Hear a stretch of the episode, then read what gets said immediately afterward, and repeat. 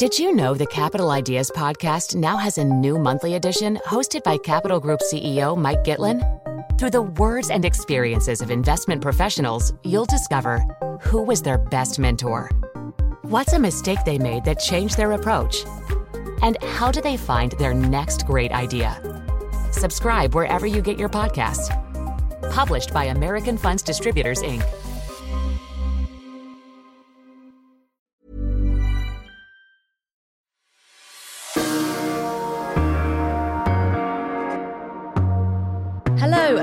welcome to a new series of Everything Else, the FT Culture Podcast. I'm Griselda Murray Brown, and I'm one of the arts editors here. This week, I'll be asking my guests what that elusive and slippery thing, genius, is. Is Kanye West a genius because he keeps saying he is? Is it something that we should all actually be striving for? Or is it okay to be simply average? And later in the show, the actor Clarke Peters, best known as Detective Lester Freamon in The Wire, will be discussing his role in the new film Three Billboards Outside Ebbing, Missouri. If you listened to the last series, you might be wondering where my co host Al Gilmore has got to. Well, Al is on parental leave, which is very different from an extended holiday and much harder work than being at work, I'm told.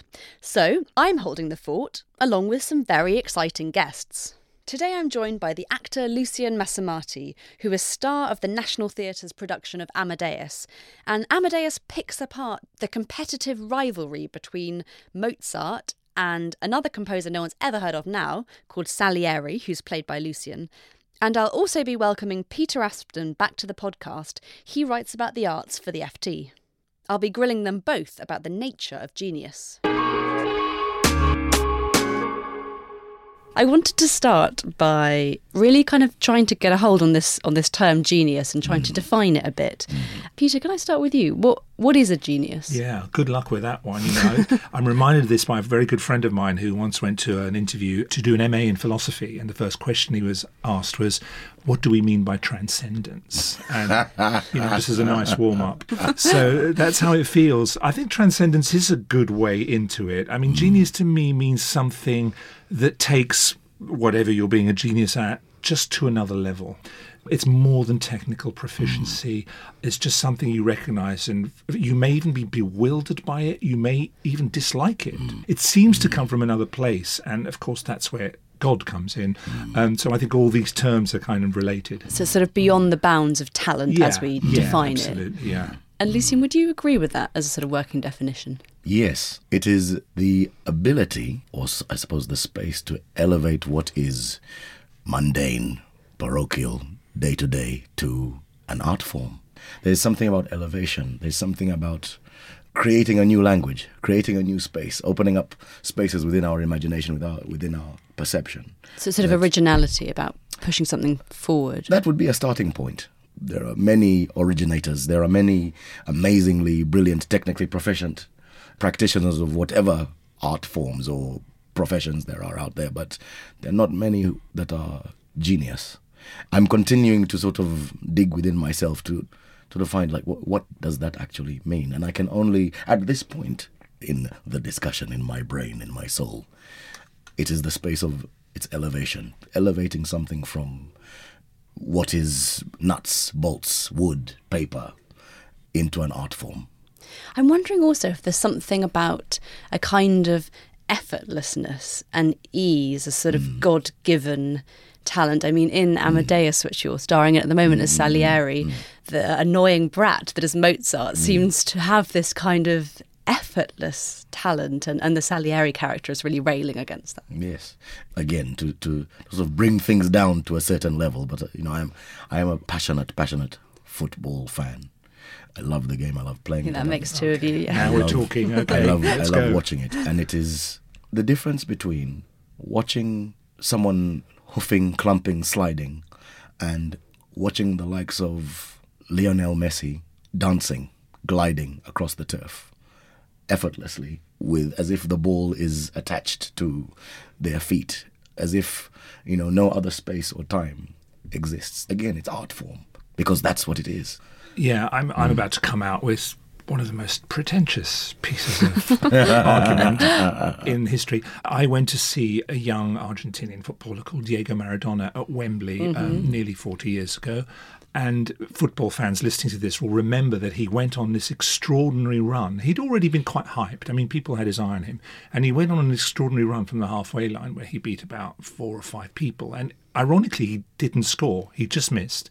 And I remember very clearly looking at my friend, and we were silent for a moment, you know, and I think of Wittgenstein, you know, uh, whereof we cannot speak, thereof one must remain silent, you know, literally looking at each other. And then one of us said, What did he just do? It was that extraordinary feeling. And it's facile to say you know genius when you experience it. But I recently went to see the Sistine Chapel, and I was lucky enough to be with a very small group of people because we were doing a tour of the Vatican, and I hadn't been for years.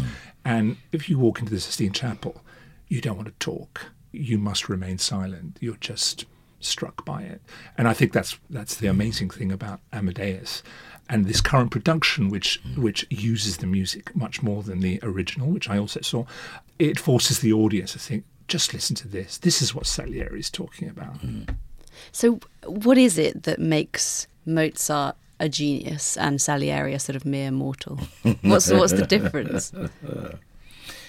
for me, listening, working, experiencing just the work of Mozart was that he gave music instruments, he gave them a soul. He turned music into a conversation, into blood and guts, and not as this holy, aspirational cross that we must all sit back and appreciate.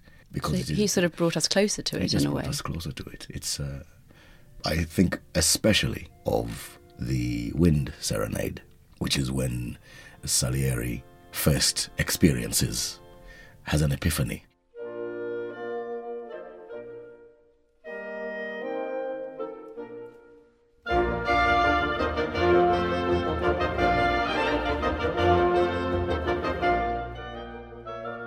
He realizes, hang on, there's there's something else going on here.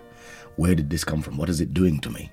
It's making me feel as I've never felt before. I'm these instruments are they are talking to me. What is that? What has he done? It's a sort of very intense feeling that Salieri Mm. has because, on the one hand, there's nothing more pleasurable than listening to beautiful music, but he's tortured by this.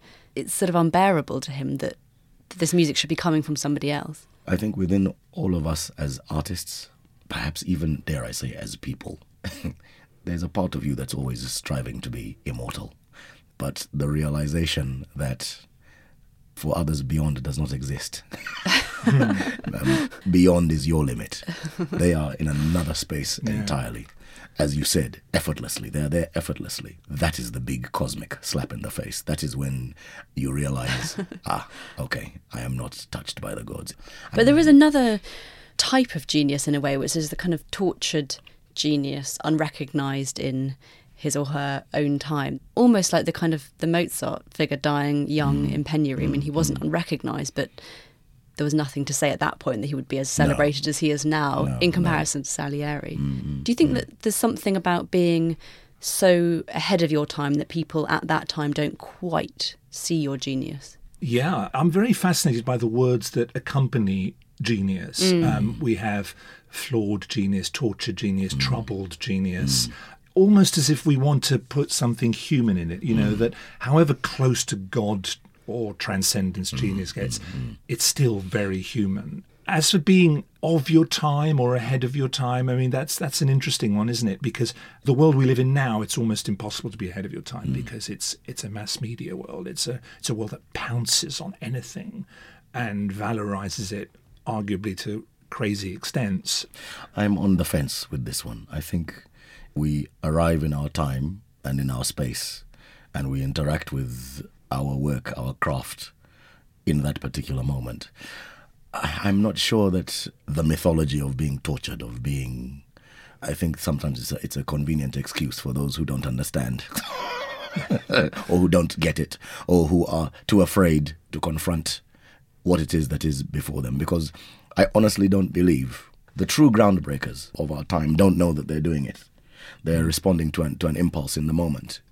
I'm not convinced of the mythology of torture and pain. Yeah, I think there's a lot of mythology that surrounds the idea of genius in general, and I'm actually kind of suspicious of the idea of genius. Both of you have said, you know, you see when you see genius, you see genius. You kind of mm-hmm. recognise it for what it is, and and yes, that's undeniably true. But then in another way, I think it's very easy to sort of romanticize it and glamorize it, and mm-hmm. maybe for us mortals, us mediocre mortals, it's mm-hmm. kind of it's comforting in a way to put some people in a box and say, oh, they're geniuses. Hmm. And also in another interesting way, I think genius is kind of quite culturally specific. It's quite subjective when you look at the list of Yeah. who geniuses have been over the years. Hmm. They've been, You haven't been mostly Wikipedia again. well, they've been mostly kind of quite a long list of white men, which makes me think, well, Yeah, that's yeah, just yeah. not. Yes. Those aren't all the geniuses there have been. No. Clearly, Well, It- it's know, uh, flawed as a concept. Uh, funny enough, I did look at Wikipedia just on the way mm. to uh, here. And there's this kind of absurd league table of people's IQ, and the, mm. the top of the charts was mm. kind of jostled between Isaac Newton, Leibniz, and Goethe. Yes, Goethe. And you think, oh, really? You know, Yeah. it's, it's just kind of Well, it's trying to sort of put a scientific measurement on Yeah, something that is- is slippery is and elusive. nonsense. I think we're right to be sceptical. But at the same time, which word do we use to describe that feeling of something that's just on another level? I mean, that's the, that's the hmm. best way I can think of hmm. it. Roger Federer, Rafael Nadal, very good example. And this is to come back to your point about effortlessness, hmm. that when you're so effortless, that you, your personality and the technique of the thing that you're doing at become as one. But I mean, Federer trains very hard. of course it's he not, you know, it's an Of illusion of He it's does. graceful, but it's not Well, effortless. It isn't. It isn't. No, it's not effortless. It clearly isn't. Yet, when you have that grace and fluidity, it makes the effort go away, and there's a sort of moment in time where the universe appears to be hmm. whole. I think there is there has been a commodification of the idea of genius, and as a result, there are perhaps lots of individuals who have demonstrated moments of genius that have then been parlayed into well, that's the most amazing thing since sliced bread. When in actual fact, perhaps the cameras just happened to be on at the moment when they hit the perfect shot. Yeah, yeah, yeah. and suddenly everyone went, "Ooh!" It's genius. You genius. know, it, it, mm. it's genius. But there is, I'm thinking about you know the, the idea of the you know the hours of practice. You know, Salieri talks about in his railing rage against God. You know, I worked, I worked, I've worked, I've worked, I've Yeah, done everything. But that moment of inspiration, that moment of peering beyond the curtain, has not been gifted to me. Mm. What did what is it that I have done wrong? But well, Salieri's problem is that he wanted to be Christ, but he's John the Baptist, and it's a question of whether he can accept that he's John the mm. Baptist and not not the Christ. And what about today? Who are who are the contemporary? Who's a contemporary genius? Do we think? You know, speaking for myself, I, I you know, I, I would guess that right now, I just don't see it around. I mean, I grew up with Bob Dylan, who to me is a genius. But again, we talk about the time you're in, and maybe luck plays a part because there may well be somebody Bob Dylan ish around the world mm. today, mm. but he or she would not be coinciding with the 60s and civil rights and the growth of the pop industry mm. and the Beatles across the water giving you a kick up the butt to, to do different things. Teachers teach that knowledge waits can lead to hundred dollar plates. Goodness hides behind its gates, but even the president of the United States sometimes must have to stand naked. Yeah, we've even got a, a song with sound bites. Um, you know, he not busy born is busy dying.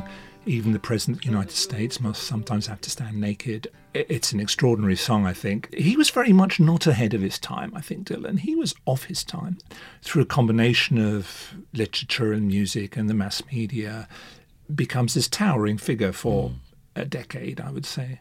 I would say for me, an absolute genius is Stevie Wonder. I am in complete and utter awe. Do we have to take our wings, fly away to the visions in our mind? You know, in this day and age, we're sitting, you know, well past what was his golden era, but what he was able to achieve, his influence on popular music, effortless talent. It is as if music and poetry just came out of his fingertips.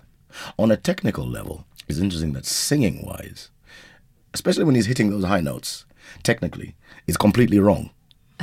your tongue is not supposed to be out. You've got to open the back of your throat. Tongue sits back. You sit down on the diaphragm. You you know the sound pings out on the top of your head. He doesn't do that. His tongue sticks out, and out of it comes this beautiful, crisp, clear, high note. And you think, what are you doing?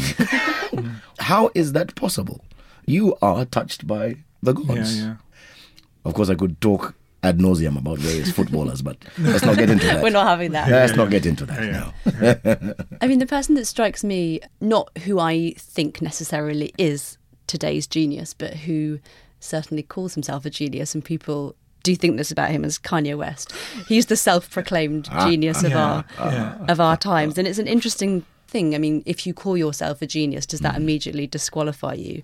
My immediate thought was, yes, maybe it does. None of these mm. geniuses we think of would say they are, and then I read interviews and watched interviews mm. with Kanye, and, and he says, you know, if I don't call myself a genius, I'm just going to get called a rapper, a celebrity. I'm oppressed in a, in a sense. So I'm going to mm. call myself a genius. This is the mm, kind of mm, self made genius.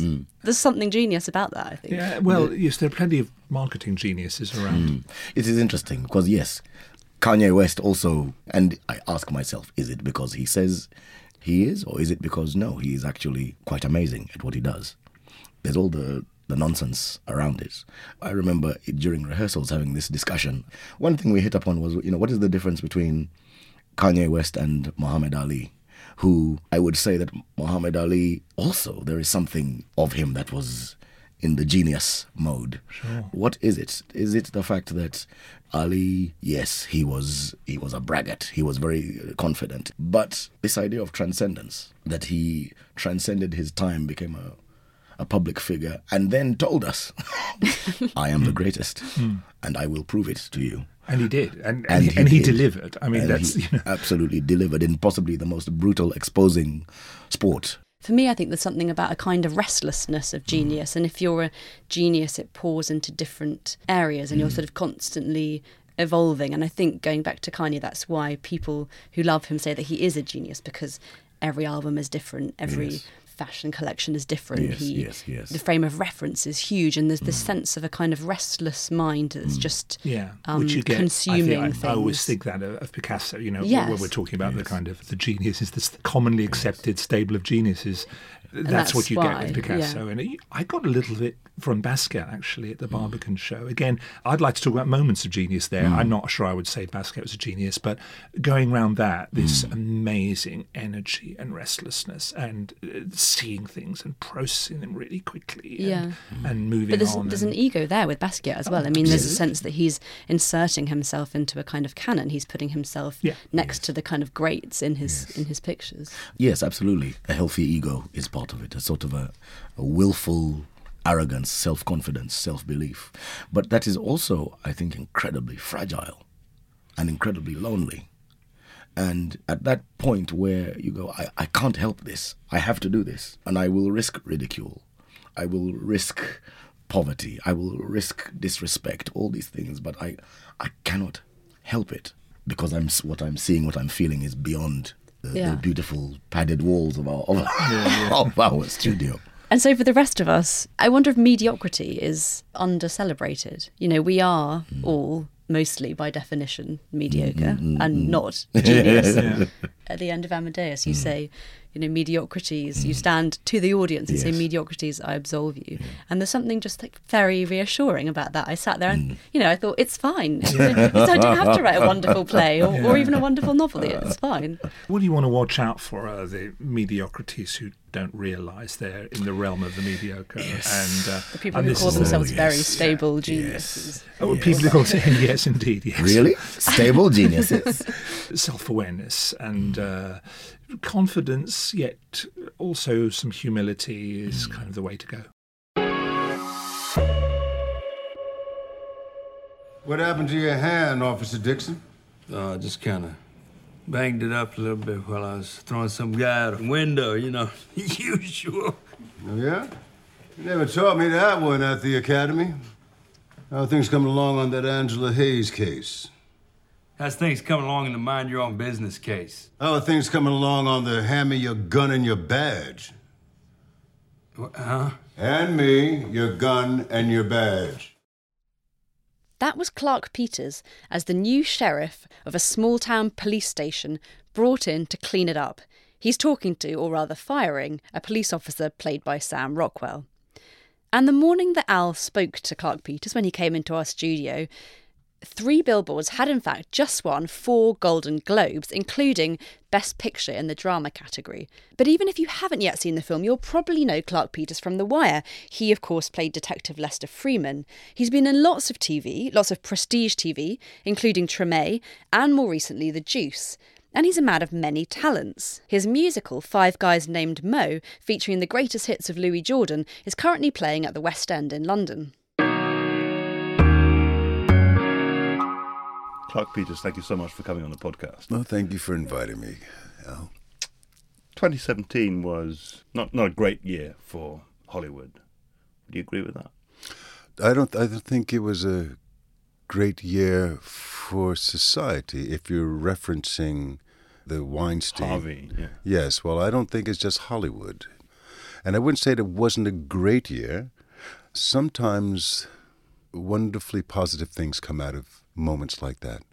And perhaps his being exposed is a wake up call for all of us to mind our P's and Q's and reassess how we deal with each other. Do you feel that that, that that is happening, or is that just something that you hope? That is something that I hope. Like with the 45th president, I hope that this madness is going to bring us to our senses and to our humanity and to really take a look at uh, institutionalized racism or sexism or classism and to be brave enough and that's what I think Hollywood has shown us is to be brave enough to step up and say something about it. So we could say that the 45th president, who I believe you, you tend not to use his name, is that right? Yeah, why would I? So that in fact he could be you know, a catalyst for positive change. Absolutely. And not just because he's a stable genius. I think that is his opinion of himself. It's kind of like homeopathic medicine.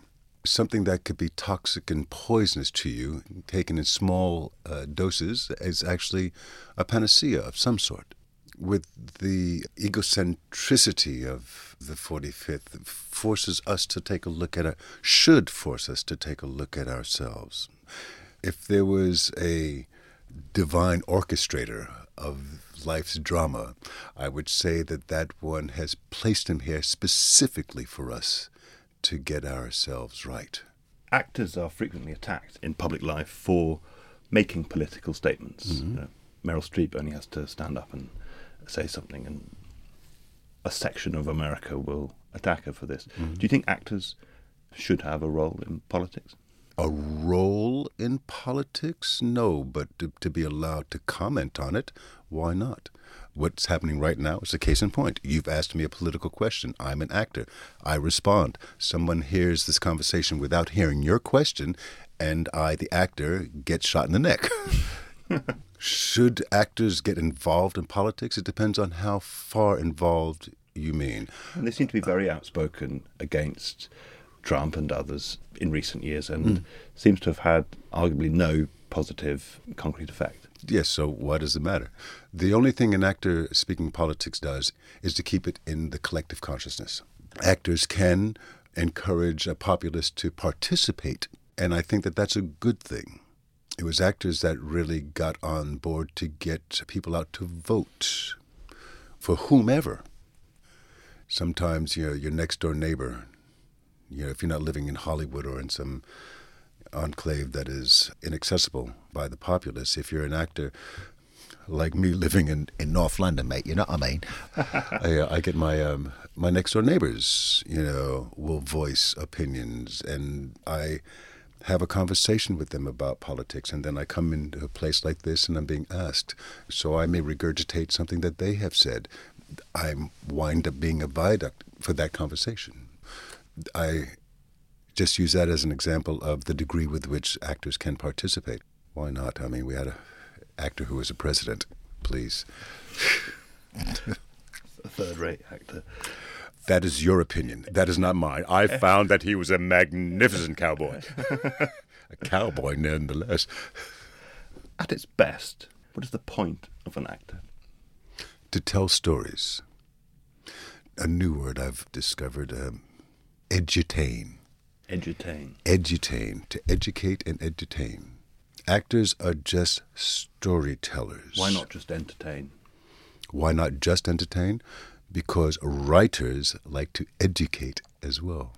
And we, as actors, are bearers of those stories. Whether it's something that happened around a, a, a fire in the middle of the night, you know, hundreds of years ago, whether it's coming out of your phone today. In the past year, Mhm. I've seen you in The Deuce, which is a, a brilliant TV drama uh, written by David Simon, who also wrote The Wire. Mhm. I've seen you in Three Billboards Outside Ebbing, Missouri, Martin McDonagh's new film, which is which I saw on Friday. It's, it's brilliant. It's a master class in acting. This is Be- Frances McDormand. Frances and Sam. And that guy, Clarke Peters, as he shows up halfway through, I think he is magnificent. but we'll he stole he stole it for me. Did he? Yeah. Gosh, I'll let him Uh, know. Okay, so we have a, a drama about prostitution in the 70s and on. TV. We have this amazing film, Three Billboards, and your own musical, Five Guys Named Mo, with the Mhm. music of Louis Jordan. Yes. You're spreading yourself thinly, no? Am I spreading myself thin? I mean, you're doing everything. You know, this is a Ah. this is a Renaissance man, no?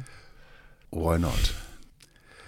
So the your question which, uh, is which one que- of these is Will the real Clarke point view, Peters yeah. really stand up? Yeah, will the real Clarke Peters stand up? Which one is me? I think all of them, and I think I'm fortunate to be able to express those aspects of my creativity. As an actor, you would expect one to play as many different roles as as they can, against an industry's discretion that says, okay, you're a police officer, you will always be a police officer. Mm-hmm. Against an industry that says, you're just a film actor, you don't do television.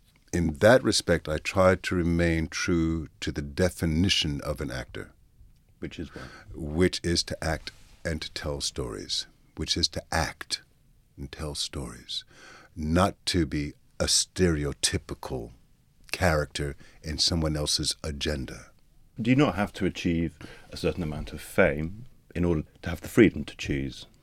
I don't know whether it's fame or a certain amount of grafting to keep yourself fluid. I came into this business because I felt that I- this is the only job I would like to do for the rest of my life. And I will learn so much throughout life, whether it's learning about the police system in America, whether it's learning about science, whether it's learning about gardening or, or whatever. An actor should always be in the throes of learning something new. I read you could have become a baseball player. Yes, I could have become. You know, my brother reminded my older brother, God bless him, reminded me of that. Because I kept saying, you know, I wanted you. I could have been this and that and the other. You know, at, at one point in time, there was, you know, looking at going into the priesthood if that, you know, if it wasn't acting. And I think all that has to do is. You is have a good voice for a priest. do I? Yes. Well, well, it depends on what kind of priest you're talking about. Now, my congregation will sit quietly and kneel and pray. No, um, as far as like sports goes, I've always loved sports. What my brother was referring to was when I was seven, eight years old. We'd moved from, we'd already moved from New York to New Jersey, and uh, Elston Howard was a black baseball player who wound up living in the town that we moved in. And as a child, you're going, wow, you know. I lived next to the field where the New York Giants used to play before they moved out to California and was able to see into the polo grounds, which is what it was called. But I loved baseball. That was a child's dream. But also, your child's dream was to be an actor after appearing age 12 in My Fair Lady. Whew, you've done your research, haven't you? Who was the director? Do you remember? I do, yes. It was John Travolta's mother. yes, it was. Yeah. And who was Eliza Doolittle? John, John Travolta's Travolta. sister. What did John play? John was too young. I, um, John wasn't in that at all. You know, I don't even think that. Uh, You were already streets ahead of him. miles, miles, yes, leagues ahead of the young guy. God bless him. And you were smitten at the age of 12? with- Well, I think it was before then. You were asking earlier about what is an actor, you know, and I responded with storytelling. that's something that my older brother and I used to do for each other before television really came into our house because we weren't that we weren't a wealthy family and TVs were hard to come by. So we entertained it ourselves. You know, when we moved from New York to New Jersey, um, we had a backyard and a garage, you know, and all those 1943 films started. Oh, I got a garage. You got some costumes. Let's put on a show. All of that became a reality. I guess the ego of the young of that young person says, "I want to do that." And as you mature into your craft, you realize you can either chase stardom Mhm. or you can remain an actor and let whatever it is find you. If you chase stardom, move to Hollywood, park those cars, be that bartender until you're discovered. If you're an actor, find a stage to get on and learn your craft. And that's what I've enjoyed. Someone wrote a profile of you after The Wire and wrote, The man who resisted stardom for so long has become an accidental star. Did you really resist stardom? Next question. I, uh, I'd 1984, I think, 84, 85. I was working with the Royal National Theatre, playing a traditionally white role in Guys and Dolls. I was the first black guy with the white Sarah. I figured that was stardom. Well, it is. It? That was stardom. So I, I don't think I resisted it as much as ran toward it. I think in this sense, they're speaking of stardom as as like a household name, which certainly The Wire has done for Freamon and for me in certain households. Are you, are you glad about that? Yes, I am. And I'm glad that it was The Wire that did that because of its intelligence. In hindsight, I felt, yes, okay, I was an actor on a mission because I was learning about my the culture that I came out of before I came here to England. I'd never been to Baltimore before. So going back to America after all those years and to be going to Baltimore. You have a place in Baltimore now, is that I right? just sold it um, about three months ago. Wonderful, wonderful place. Yeah, it was a learning process. That whole experience, and I'm glad that it was that because of how The Wire has affected so many other people. But none, presumably, more than you. I mean, you, you go from being you know, a very well established, well respected actor to being, as you say, a household name. People stop you in the street. Sometimes they do, and that's fun. Um, in that, what the wires allow me to do is to continue the conversation about how our society is structured, about our penal systems and the drug war, and how the press deals with things, false press, all you know, all of that, you know.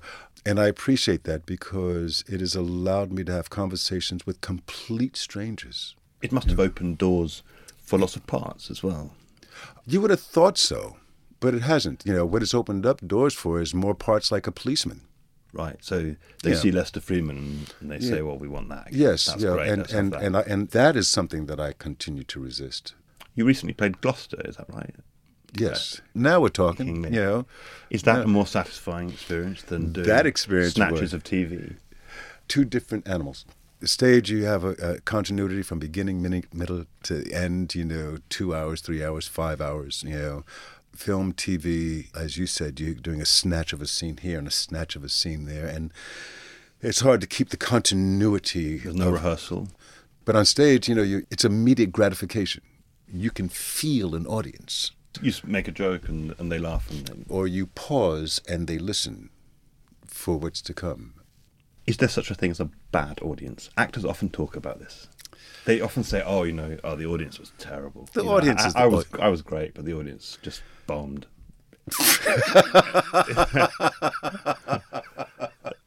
there's, n- there no, I don't think there's a bad audience unless, well, I'll tell you, for me, a bad audience would be an audience of Ku Klux Klan members. you know, and, Yeah, I and I would- would be that would talking about the civil rights movement.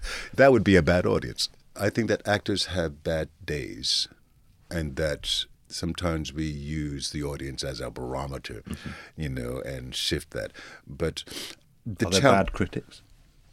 Yes, there are bad critics because sometimes a critic has his or her own agenda. Do you has- care about criticism? Do you read it?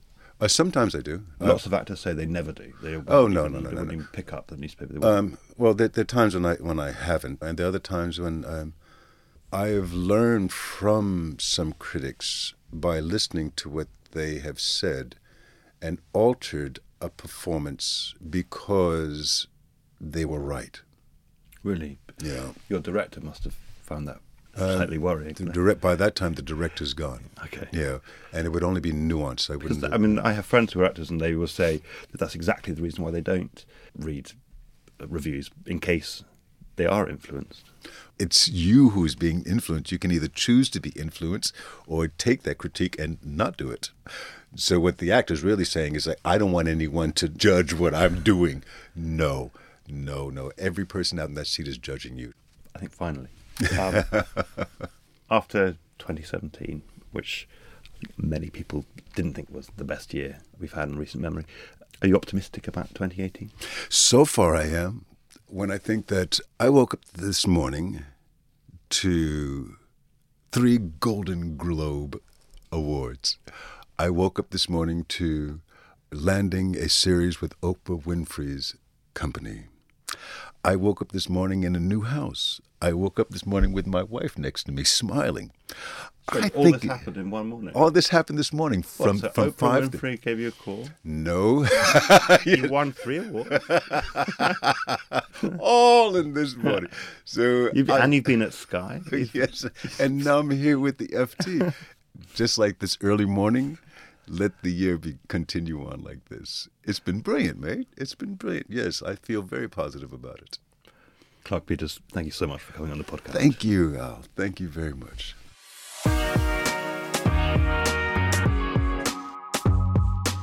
That's it for this week. Three Billboards is out on general release.